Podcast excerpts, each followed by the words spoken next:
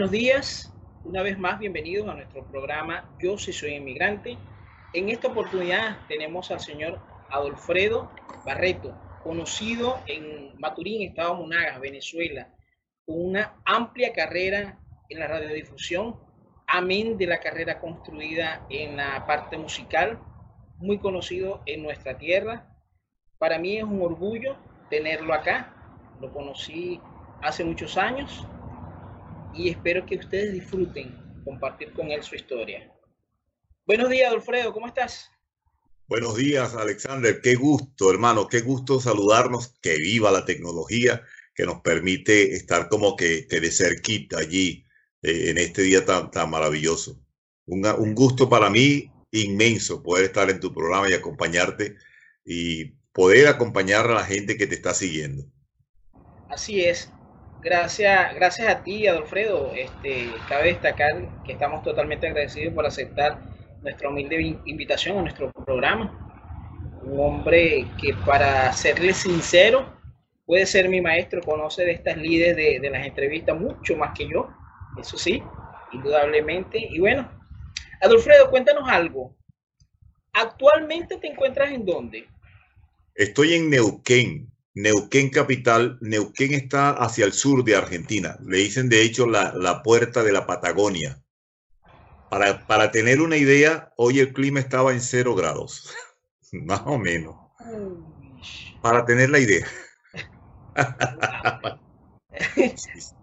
Adolfredo, tienes una amplia carrera musical. A nosotros nos gustaría que nos conversara. ¿Eres natural de Maturín o fue que tu familia se mudó en algún momento a Maturín. ¿Naciste en Maturín? ¿Eres de Monaga?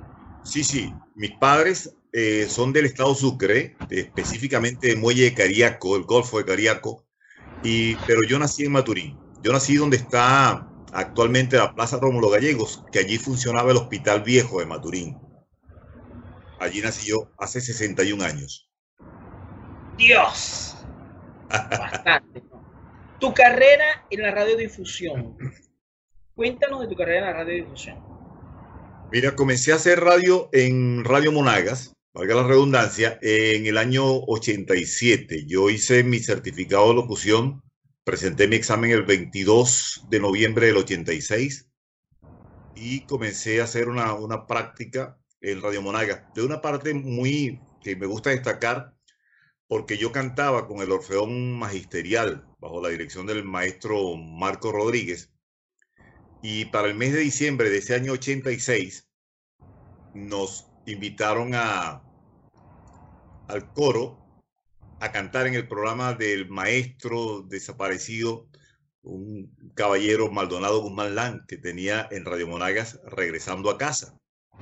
Nos invitó a su programa, pero ya él sabía que yo tenía eh, la aprobación del, del examen de locución y cuando llegó la hora de presentar el coro, me dijo que, la que lo presentara yo, pues. O sea, que iba a, iba a cantar y iba a pagar y darme vuelto. Y la señora Ángela de Lamberti, que en paz descanse, era administradora de la emisora, me escuchó y me pidió que me presentara el lunes. La señora Ángela me dice a mí, mira, viene el lunes para que te graben, para tomar una prueba y enviarla a Puerto La Cruz, donde están los dueños, para ver pues todo lo demás. Y pasa algo curioso. Yo voy a, la, emisora y estaba de guardia Francia Natera, una gran amiga, Francia Natera, y el operador desaparecido Luis Aquiles Paredes, el gato. Yo fui a grabar, pero resulta que Francia me dice, bueno, pasa aquí, mira, anuncia la hora y anuncia el tema, y, y yo eso hice. Cuando ella regresa al siguiente tema, me dice, mira, estás al aire. Cuando esa mujer me dijo que estaba al aire, hermano, a mí me dio un susto. Pues yo me, sorprendió, pues. Pero eso me, abrió las puertas para hacer el avance en Radio Monagas. Y más adelante comencé a hacer un programa infantil. Me contrataron en Radio Monagas, hacía las guardias en la noche. Y por ahí comenzó a hacer el trabajo. La mayoría del tiempo que hice radio en Venezuela la hice, la mayor cantidad de tiempo la hice en, Radio Monagas. Sobre todo con mi programa infantil. Amén espectacular. Es decir, que corriste con esa suerte de que de, que de, un, de un instante de no estar en la radio, aun cuando te estaba preparando para eso, ya lo estabas. ¿no? Sí. Bendecido, bendecido Dios. Así es. Amén. Sí. Ahora que tocas el tema, ya estabas haciendo música, ya eras músico. Sí, sí. Yo... Estaríamos definiendo que tu tiempo en la música es, es más amplio que, el, que, el, que tu tiempo en la radio. Sí, sí, mira. Este, como músico profesional, comencé en el 77, marzo del 77, con melorítmico, con el combo melorítmico, como saxofonista. Allí estuve hasta el 2001. Es decir, allí toqué los saxofones, la flauta, me tocaba la parte de la animación. Fue mi escuela. Melorítmico hasta el 2001 que decido comenzar a trabajar solo con el saxofón. O sea, adaptarme a la tecnología, adaptarme a los cambios, pues.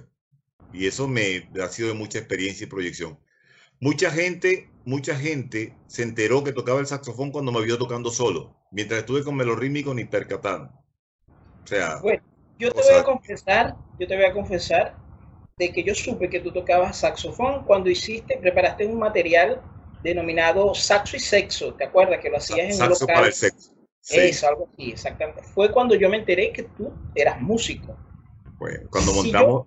Si yo, no veo eso, no me entero que hacías eh, música. Para mis entendidos, era solo locutor. Ajá.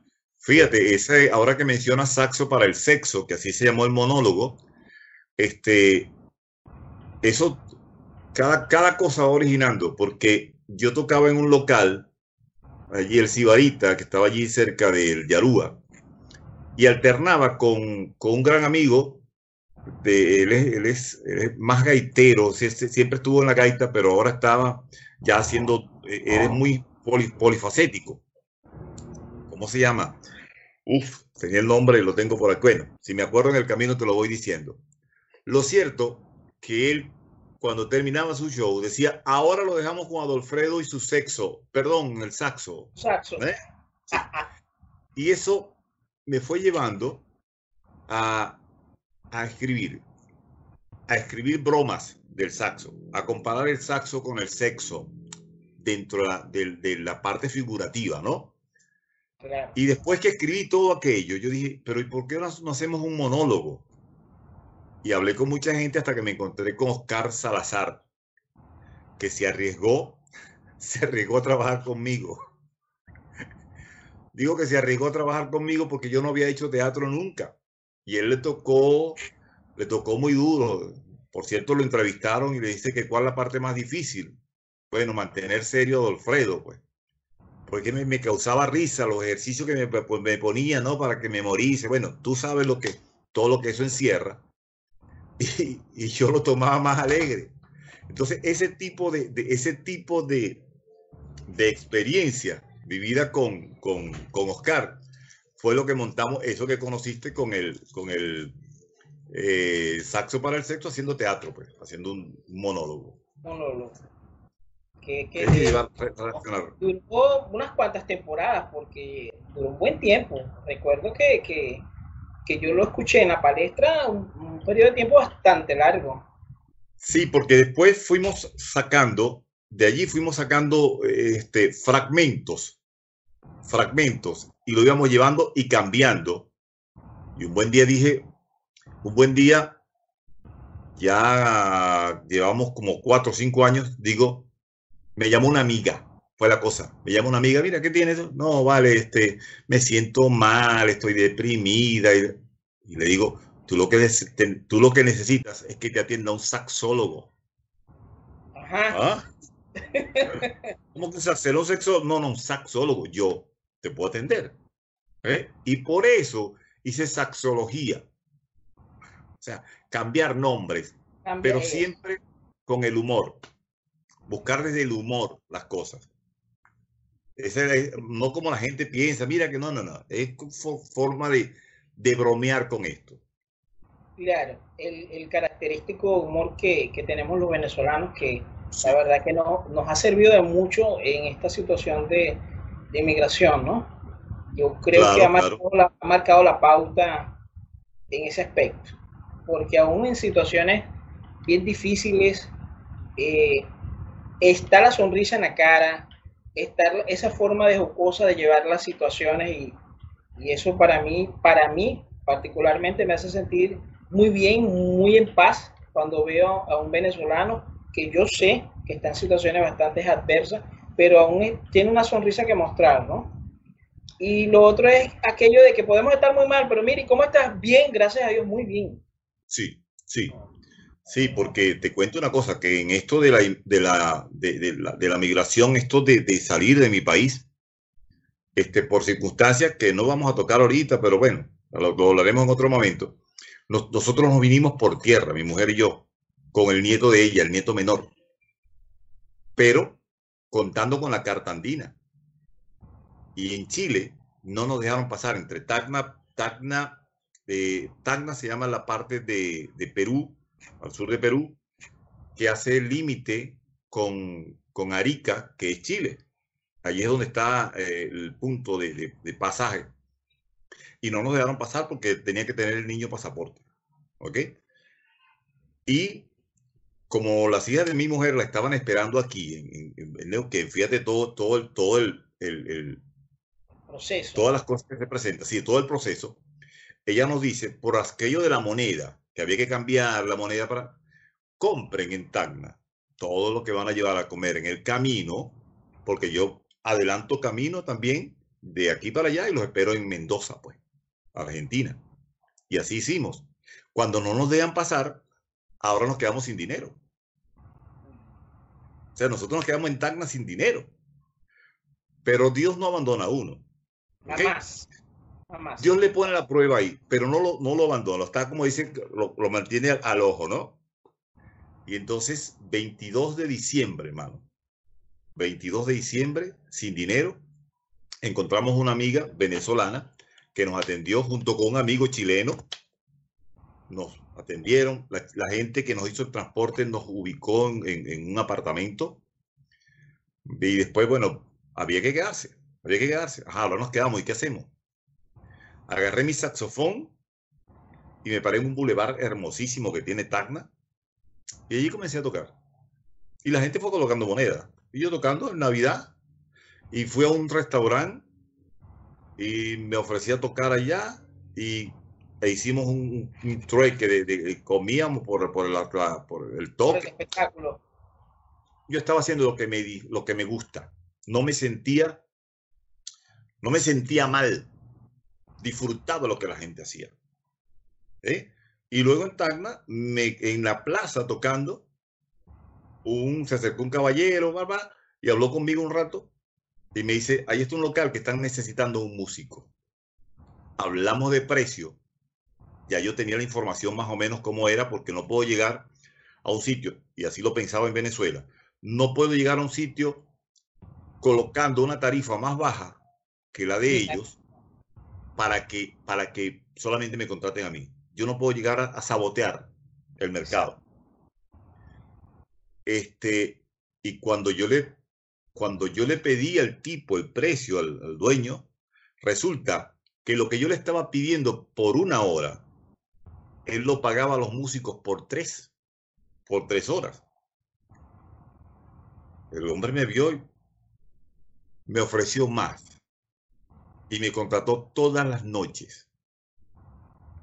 ¿Cuánto comenzó mañana? Es que Dios, Dios hace las cosas. Todas las noches. De hecho, el amigo que me contactó y me llevó para allá, él dice, pusiste la vara alta. Porque después que me vine, el saxofonista entonces tomando la medida de lo que yo había hecho, porque yo considero, hermano, que donde uno va, tiene que dejar, tiene que dejar huella positiva ¿eh?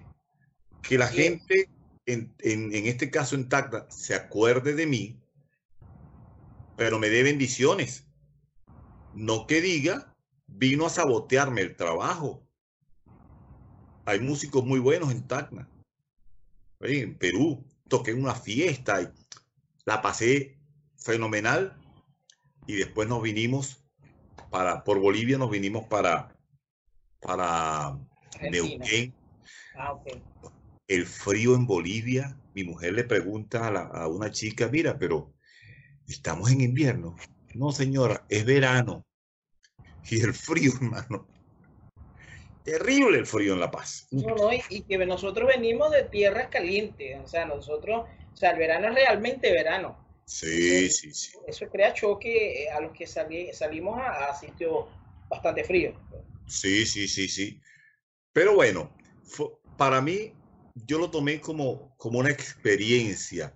Disfruté el viaje, disfruté el paisaje, cada cosa, porque yo sigo sintiendo y pensando que cada, cada acción que emprendes, debes disfrutarla, debes disfrutarla.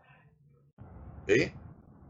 Este, para poder, para poder tomarle el sabor a las cosas viví una experiencia en Tacna que jamás olvidaré. Primero lo de la amistad de, de, la persona que me atendió, chileno. Los únicos chilenos que nos han tratado mal fue el de, el de migración.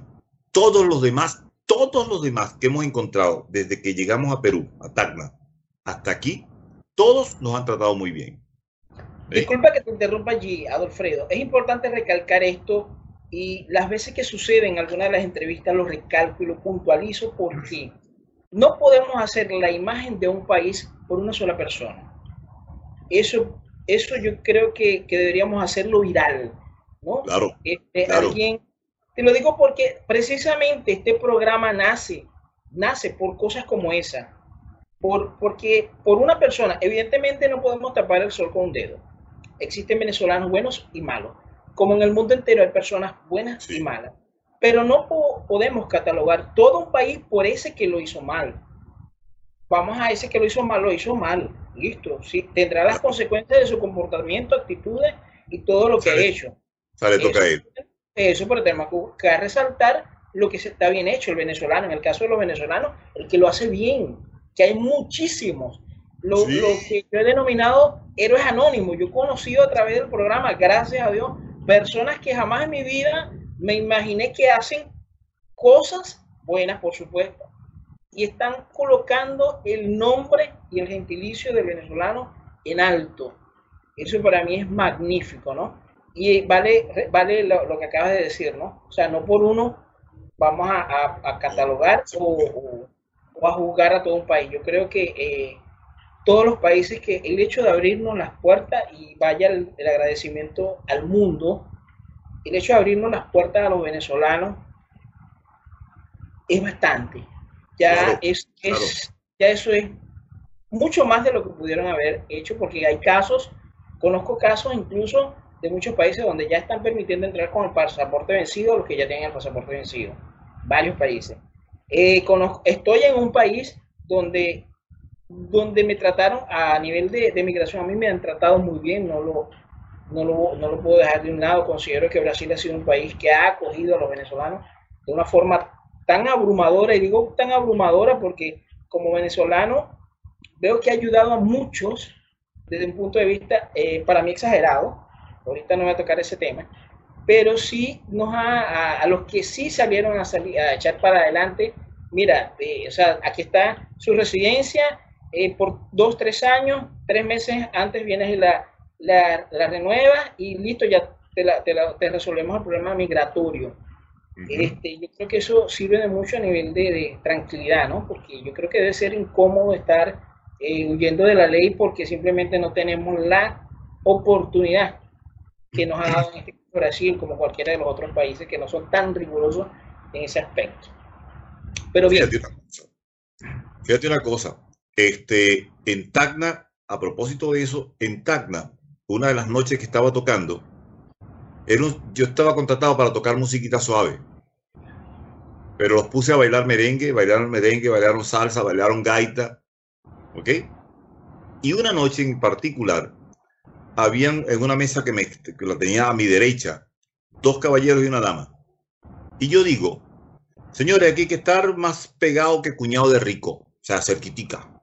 Y ellos comenzaron a bromear, eran compañeros de trabajo. Y se integraron en lo que yo estaba haciendo. Y cuando yo me bajaba de la tarima tocando, una integración, regularmente no tomo cuando estoy tocando, no tomo licor. Pero él me invitó a la mesa, me dio una propina, una buena propina, me brindó una cerveza, se la acepté. y me dijo esto, me hiciste cambiar la imagen que yo tenía de los venezolanos. Venía de Lima. ¿Ok? Me hiciste cambiar. Para mí eso es, es satisfactorio porque así como yo, y él, él vio en mí, pero es que son, somos muchos con las mismas características, con la misma disposición de hacer, de ayudar, de integrarnos. ¿Ve? Y el venir, fíjate cómo va pasando lo que, lo que tú dices, como eh, las leyes en Argentina son muy estrictas. Son muy estrictas. Tocando en la calle, una señora que su hija estudia flauta me invitó para una orquesta donde tocan niños, jóvenes, adultos. ¿Ok? Toqué. Allí conocí a través de la señora a un músico cubano que además es médico.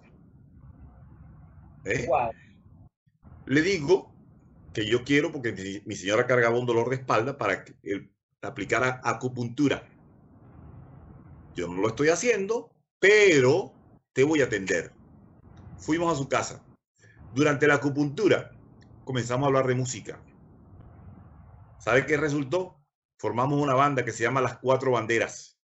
Cuba, él, la flautista es cubana, el conguero que acaba de ingresar es cubano, un saxofonista, un excelente saxofonista, es catalán de Barcelona, de Barcelona, Cataluña. Este, mi señora y yo, Venezuela, y la esposa del cubano es argentina y el técnico es argentina, argentino. Entonces, las cuatro banderas, la tecnobanda del swing. Debutamos, debutamos el 10 de, agosto del año pasado, lo fundamos el 7 de, julio, debutamos el 10 de agosto y el 4 de septiembre, que celebran aquí el Día del Inmigrante, nosotros estamos tocando la fiesta de los inmigrantes. En Argentina. en Argentina. ¿Ve? Y tenemos unas buenas relaciones con la gente de inmigración buenas relaciones y nos llaman. ¿Ve?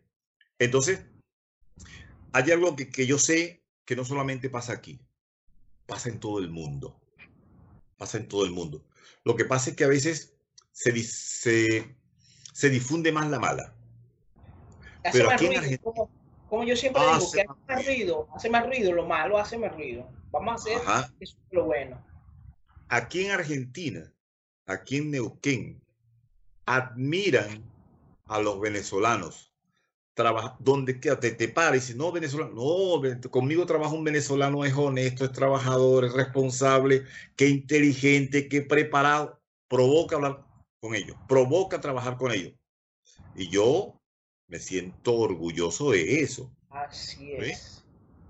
Porque así como está pasando aquí, pasa en otra parte, pero hay que divulgarlo. Por eso, a mí me alegró mucho cuando Juan Carlos, nuestro amigo Juan Carlos, que está en Ecuador, desde que llegó a Ecuador, parece que lo adoptó Ecuador, porque está trabajando, porque es lo que le gusta. ¿eh? Y entonces, este, cuando me hablan de tu programa, yo me sentí orgulloso porque son ventanas para decir lo que hacemos, lo que estamos logrando. Yo estoy haciendo junto con mi señora un programa a través de internet, se llama, la emisora se llama La Lavativa Radio de Johnny el Vernáculo. Él está en Buenos Aires y nosotros hacemos un programa los domingos. Transmitimos desde acá de casa, domingo, suavecitas en domingo. ¿eh?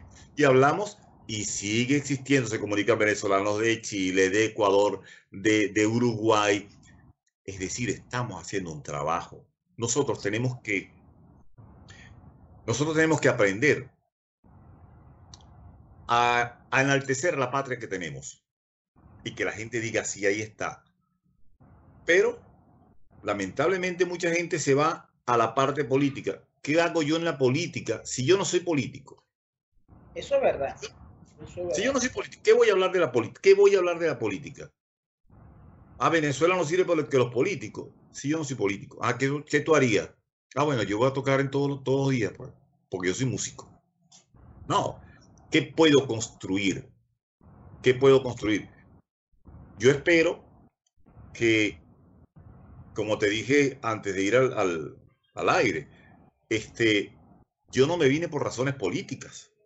Yo me vine porque comencé una relación hace cuatro años con una mujer que me, estoy, me, me enamoré y he, descubierto muchas cosas en mí y comencé a trabajar por una versión de mí, una mejor versión de mí. ¿Veis? Entonces, vine, vine a Argentina no pensando que iba a poner el pie en el suelo y, la, y me iba a, a, a caer los dólares en la cabeza. No, no, no la he tenido, no la he tenido fácil. Pero imposible tampoco. Imposible. Yo he a tocar, he ido a tocar, ahorita estoy trabajando en un hotel, este, en la recepción de un hotel, aquí le dicen, aquí le dicen conserjería. Pero el señor que me contrató, el dueño me, que, me, que, me, que me llamó a trabajar, me vio tocando en la calle y habló conmigo en la calle, tocando. ¿Ve? Vendió el hotel y la gente a quien le vendió el hotel, a los 15 días entró la cuarentena. Y ahí me tienen. ¿Qué hay que, qué hay que hacer? Hay que hacer, yo estoy ahí, pues yo vine fue a trabajar. La disposición es. de hacer las cosas. Eso que, eso que tú acabas de decir, eh, y digo lamentable porque, digo que es lamentable, y lo digo porque hay, hay compatriotas nuestros que eso no lo han logrado entender. Que las cosas se ganan, ¿no? Las cosas vienen cargadas de esfuerzo, de luchas, que debe ser uno por uno inicialmente, y luego si tienes personas que dependen de, de ti, lo haces por esa persona, ¿no? Pero el trabajar de forma honrada no te quita nada. El querer ser vivos, querer ser más vivo que los demás, no te trae, pero absolutamente ningún beneficio, cero, totalmente.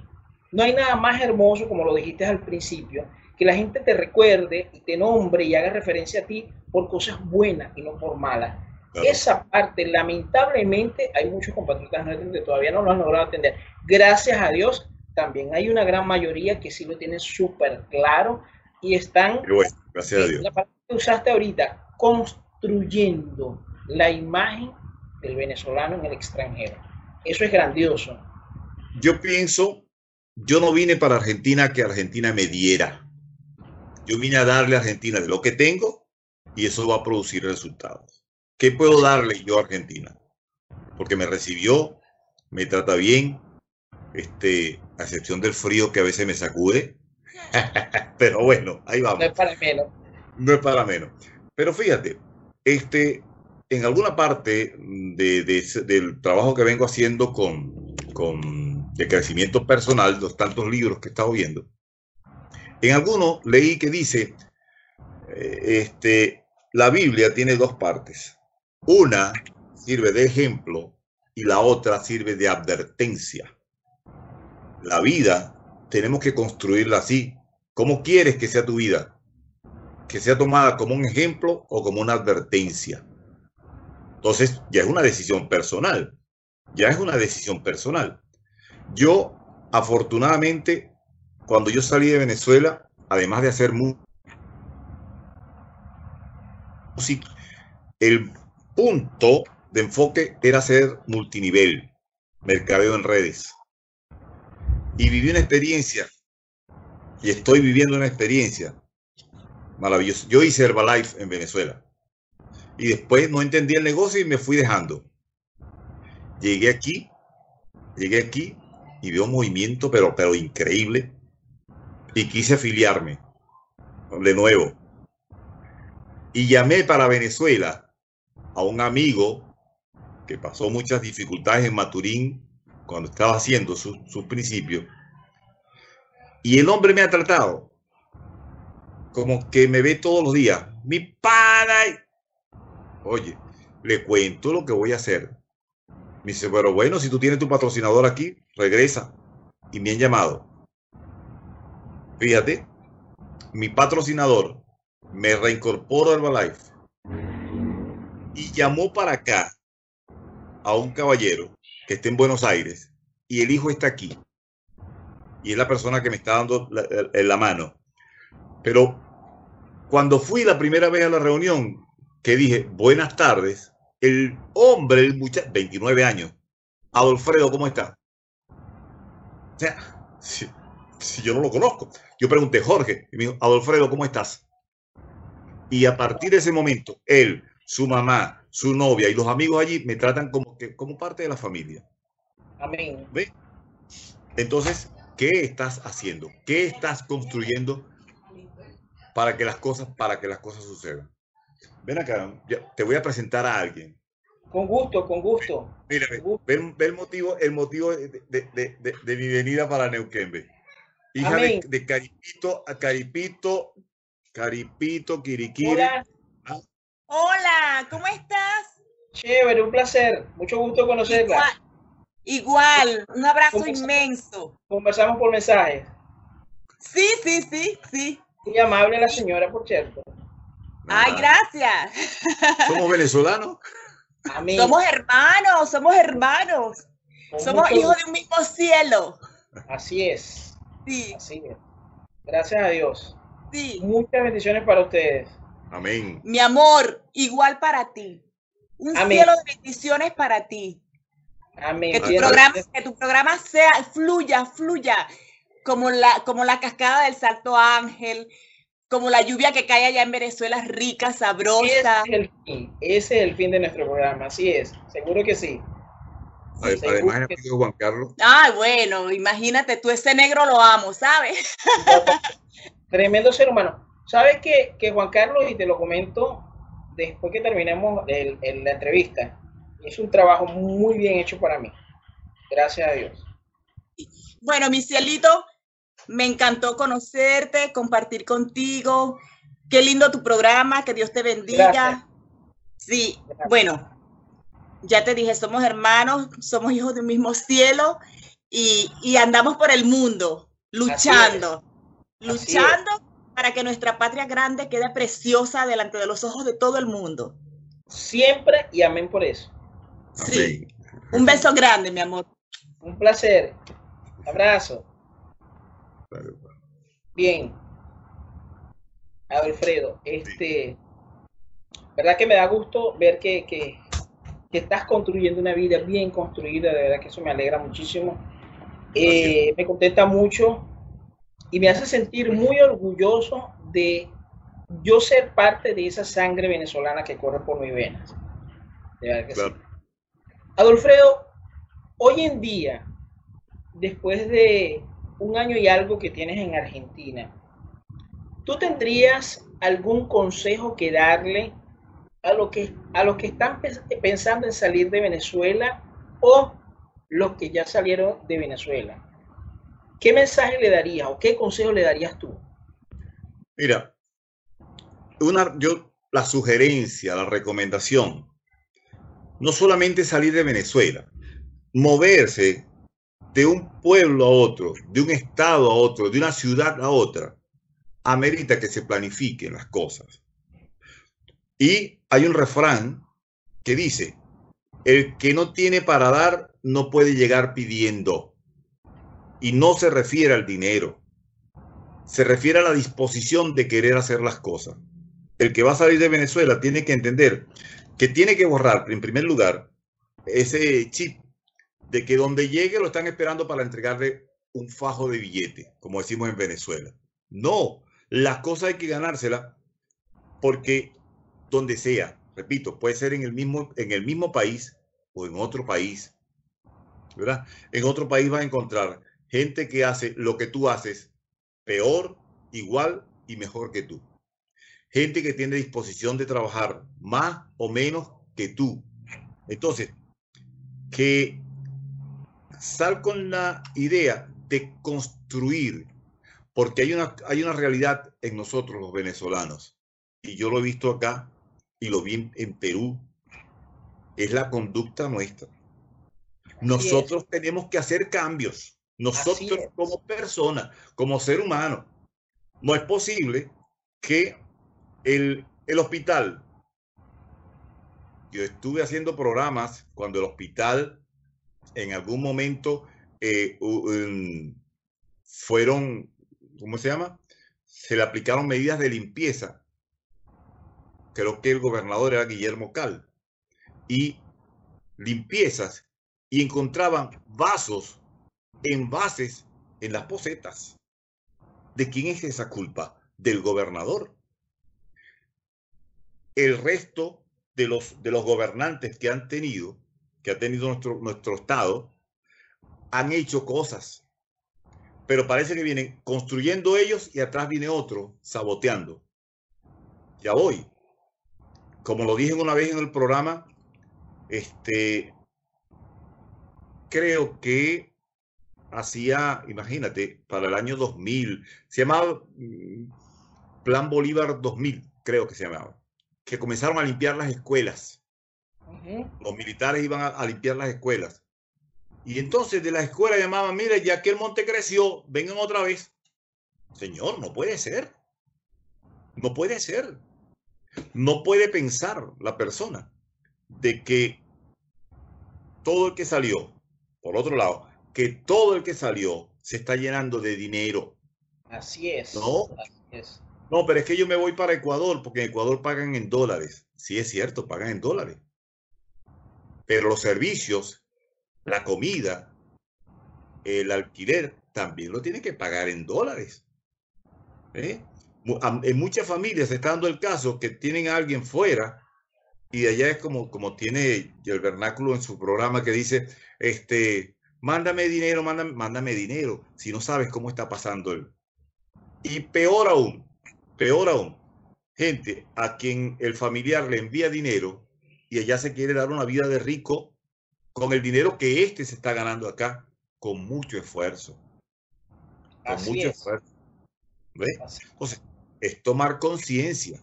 Mi hermano, fíjate, en esta semana mi mujer fue al médico, a un hospital público con normas.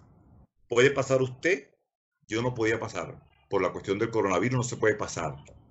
La puerta cerrada. Yo le dije cuando salíamos, si es en Maturín, a ese portero lo hubiesen insultado sopo 200 mil veces. Está haciendo su trabajo.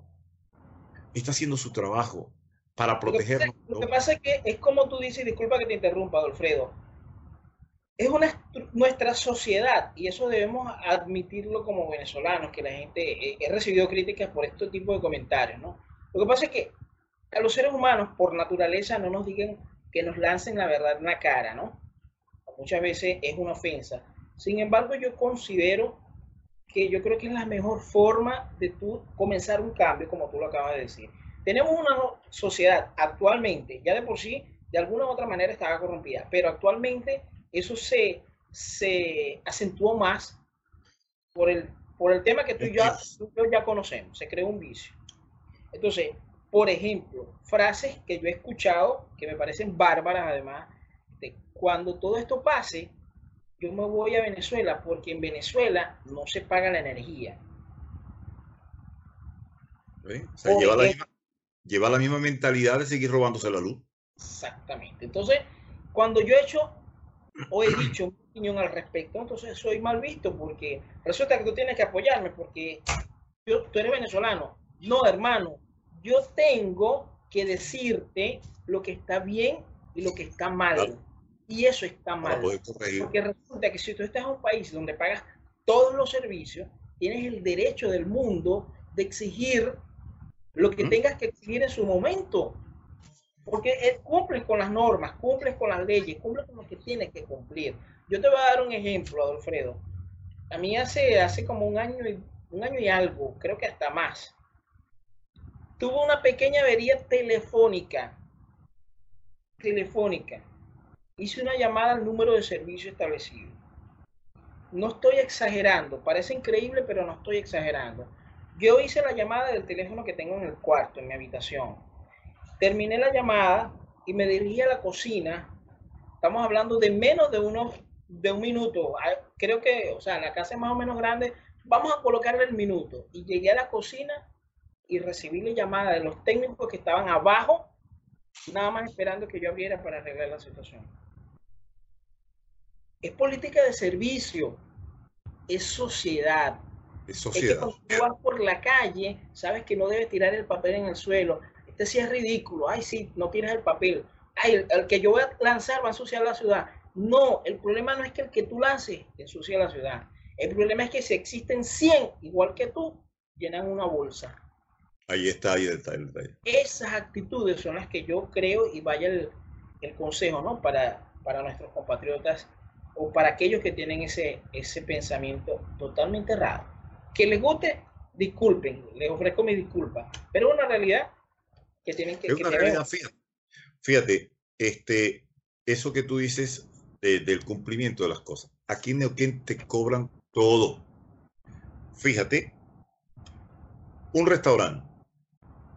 Restaurante para servir comida. Pero resulta que ellos van a poner música de ambiente o música para ambientar la, la música grabada. Es un impuesto aparte.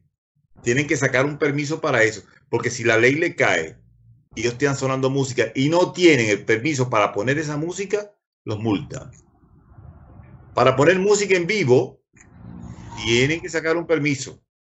Para que la gente baile en ese sitio, tienen que sacar un permiso. Si no lo sacan, si yo estoy tocando y a mí se me ocurre, como se me ocurrió en Maturín, que estoy tocando puro bolero y de golpe toco un paso doble y se para alguien a bailar, si pasa la autoridad y lo ve bailando, sancionan al local. No entras al centro comercial. O sea, las primeras veces que tocamos el centro comercial, un centro comercial grande que está acá, el único que tenía los papeles en regla, en regla, era el cubano, porque tiene 28 años aquí. Nosotros entrábamos por un sitio y él entraba por otro con los equipos, porque no puede alguien, te cubre un seguro, te cubre un seguro. Y si a ti te pasa algo en la escalera, pues te rebalaste, es un seguro. Entonces, como nosotros no teníamos el seguro porque no teníamos el papel, no podías pasar por allí. Y se cumple. No estoy hablando de que en Venezuela no se hace, no, no, me refiero a la conducta de cumplir las cosas y a nosotros nos cuesta mucho adaptarnos a eso. Ah, pero salimos a otro país, tenemos que cumplir. Entonces sí, sabemos, sí podemos hacerlo. Ojalá, que, que era lo que iba a decir al principio, que todo este movimiento ¿ok? Que de todo este movimiento que salió con la intención de regresar, poniendo, bueno, que cuando el gobierno se vaya o que cuando me haga lo real, cada quien por su motivo. Pero que el regreso a Venezuela sea aplicando normas y conductas que aprendió afuera. Para construir una sociedad. Para construir una sociedad. Porque definitivamente hay que construirla.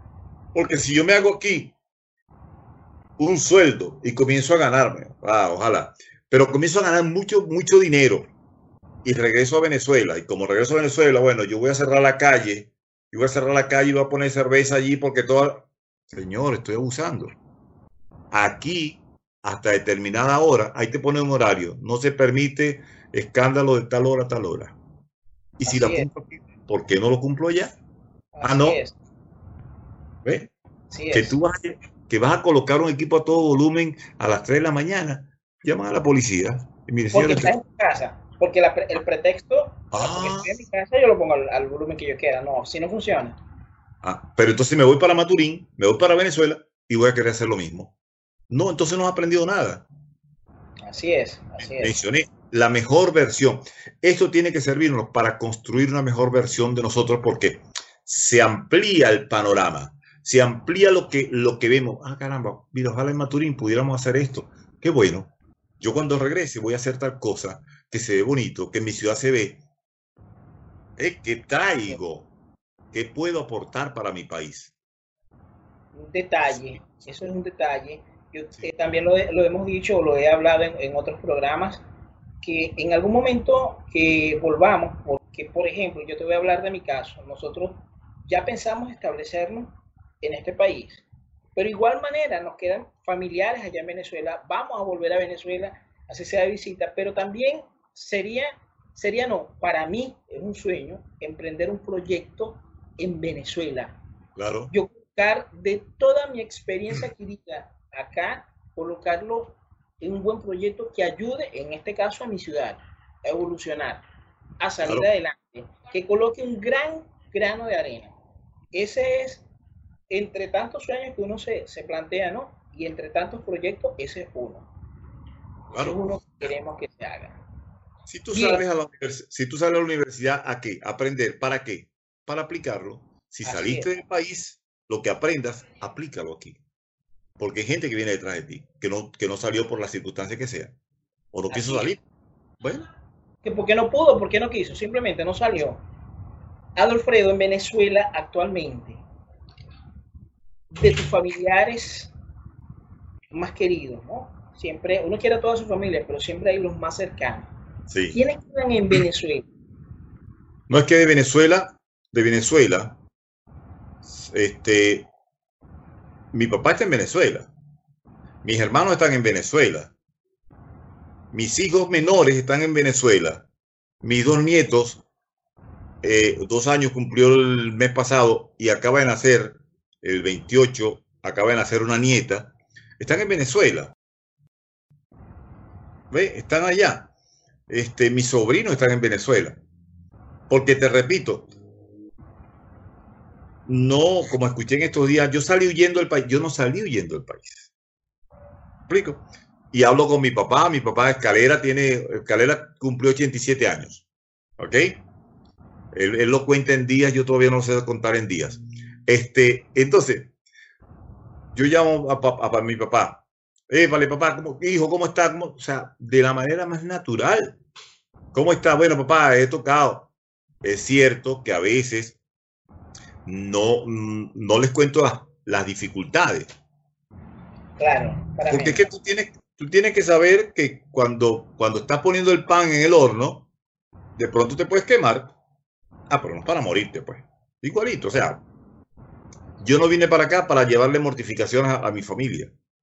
Mira, vale, que resulta que, que la, sopa que me comí en, en, Perú, la única que me pude comer, lo que tenía era una papa porque era lo que me alcanzaba.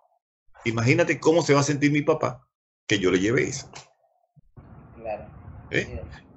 Y te, te, aseguro, fíjate, donde estoy trabajando, no estoy trabajando, nos tienen el sueldo limitado por la situación. La situación pandemia. Sí, le dije a la dueña, yo vengo para acá, en algún momento ese dinero va a caer. Yo vine a trabajar. Adolfredo, mire, hay que venir el domingo, yo estoy ahí. Mira, tú puedes venir, yo estoy ahí. Hay que, yo estoy ahí porque uno tiene que construir, que aporte. ¿Qué, qué, qué hago para esto? Porque si yo, como le decía a uno de mis cuñados, yo le digo, él está en Ecuador, yo le digo, mire hermano, esto fue como el juego del el jueguito ese del, del paralizado. ¿Te acuerdas? Que de, muchachos jugaban paralizado. Nos tocó el paralizado y ¿dónde estaba? Mira, estaba en la casa, me agarró en la casa. Hoy en el hotel. Hoy no. Eh, la semana pasada hablé en el hotel con un chico que es de Salta. Salta, Salta está como cuatro días en carretera de Neuquén. Y resulta que vino a visitar la familia aquí y lo agarró la pandemia aquí, la cuarentena aquí. Entonces alquiló un, apartamento allí en el hotel y está allí. Y me dice, me consiguieron un vuelo para marzo. Al mes de marzo. Entonces, él lo agarró el paralizado aquí. No tiene la familia que tiene, porque tiene una pareja, una, pareja de, o sea, un primo, qué cosa, pero no, no tiene espacio ya. Está solo en el hotel. Ese muchacho se la pasa todo el día en el hotel, él solito ahí. Lo agarró la pandemia ahí. Lo agarró el, el, ¿cómo se llama? El, paralizado. Mira, pero es que yo me quiero ir. Te puedes querer ir. O sea, todo el mundo quiere. Nosotros con la banda, con la banda Las Cuatro Banderas, aquí, aquí funcionan los casinos. Y nos dicen, estábamos tocando música tropical, guaracha, salsa, merengue, cuarteto que se hace aquí, cumbia. Los miércoles es de bachata y salsa. Pues en combinación con mi hijo Álvaro, que está haciendo arreglos, hicimos arreglos en 15 días, montamos un repertorio de salsa y merengue, salsa y bachata para tocar los miércoles allí y, ganarlo. Aquí lo llaman la rueda. Te explico esto. la rueda consiste en que hay cuatro grupos tocando ese ritmo. Entonces, uno toca este miércoles y va a cobrar a final de mes. al mes cobra. Entonces, entrar en la rueda quiere decir que si toca miércoles en este casino, el otro casino, ya llega un momento que semanalmente estás cobrando, porque te toca de un casino, toca del otro. Tocamos el miércoles, a la gente le gustó. Teníamos dos contratos más, ¡pum! La cuarentena. Todavía no han pagado. ¿Qué le di a la gente? A los músicos. Señor, hay que esperar. Nos tocó el, paralizado. Ahí. Ahí. Tocamos, a veces nos tocamos una cosa por, por, por y lo montamos en, la, en las redes, cada quien es en lo suyo. Pero no puedes hacer nada. Lo que sí puedes hacer es prepararte para, para, para ser mejor persona. Excelente mensaje. Justo es, diste en el clavo. Prepararnos para ser mejor persona. Prepararnos para construir un mundo mejor. Un mundo todos podamos entendernos. Yo creo que la comunicación juega un papel importante. Eh, en la escuela nos decían que en la familia, yo soy para, eh, yo parto del principio de que la comunicación es sagrada en la familia, en el empleo, en las relaciones de amistades, con, con los amigos, con, con todo, vale la comunicación es primordial. ¿Por qué? Porque las cosas quedan claras, porque sabemos cuáles son nuestros alcances y el alcance del que nos rodea, porque sabemos nuestras capacidades y las capacidades del que nos rodea. Y yo creo que eso es, yo creo que eso es lo que pasar. Yo creo que eso es lo mejor que nos puede pasar. Adolfredo, yo creo que el tiempo nos, no nos dejó tranquilos. De verdad, a nuestros seguidores, gracias una vez más por acompañarnos. Eh, logramos conocer un poco de Adolfredo Barreto, repito, un maestro de la locución. Ya pudieron entender que es un maestro de la música. Yo lo admiro muchísimo. Lo conocí hace unos cuantos años y siempre supe de que era un hombre profesional en lo que hacía inicialmente eso, y segundo, muy bien preparado. Eh, no soy locutor, no soy periodista, yo creo que para mí él pudiera llegar incluso a ser un maestro en este proyecto que emprendí al lado de ustedes y, y espero que, que, salga a flote de verdad. Esperamos saber más de Adolfredo, esperamos acompañarte en ese proyecto que tienes y en ese proyecto que tienes andando. Gracias por colocar en alto nuestro bandera, por colocar en, en alto nuestro gentilicio. Y sobre todo, gracias por existir, querido hermano. Se te admira y se te respeta de todo corazón. Bueno, el agradecimiento va de mi parte porque eh, para mí es un honor, ¿sabe? Poder compartir, poder hablar de, de, de otra cosa donde cuando el oyente, eh, tus seguidores, nuestros seguidores, puedan escuchar la conversación, sepan que hay gente construyendo y se sienta identificado porque muchos de ellos están construyendo y a veces se piensan que están solos. No, no están solos, somos más, somos más. así es. Dijo, decía eh, Bob Marley, decía, si los malos no descansan, porque vamos a, descansar los buenos, que somos más. Hay que seguir haciendo el bien. Lo que está mal hecho, está mal hecho, aunque lo haga todo el mundo. Lo que está bien hecho, está bien hecho, aunque no lo haga nadie. Uno decide cuál va a ser. ¿Cuál va a ser? Este país y este mundo, el mundo cambió. Este tipo de, conversaciones se va a hacer frecuente. Lo que veíamos en, en una, en una cómic bueno, tú, tú eres más, más, más, más joven, ¿no? Pero una cómic donde uno pensaba la computadora, sí, la gente en la computadora, bueno, ya lo tenemos. Vamos a ver clases. En estos días hablaba con una amiga venezolana, me dice que su hija está viendo clases de patinaje a través de, de, de, internet. Es decir, estamos haciendo todo. ¿Ve? Entonces, señores, nosotros tenemos que prepararnos para ese cambio, porque la pandemia, la cuarentena va a pasar, va a pasar va a terminar. El detalle está en qué condiciones vas a estar cuando esto pase. Así es. ¿En qué condiciones vas a estar cuando esto pase? Ah, bueno, ya pasó, voy a ver qué hago. Voy a ver qué hago. No comienza ahorita. Para que sepas qué hacer entonces. Para que te encuentres, para que cuando pase te encuentres haciendo. Así es. Así, es. Sí. Bien, este, hasta aquí llegó el programa. El día de hoy esperamos tener muy pronto a nuestro amigo Alfredo Barreto con más de él, con más de su historia, con más de su experiencia. Al resto, recuerden compartir y suscribirse. Se les quiere un mundo de todo corazón.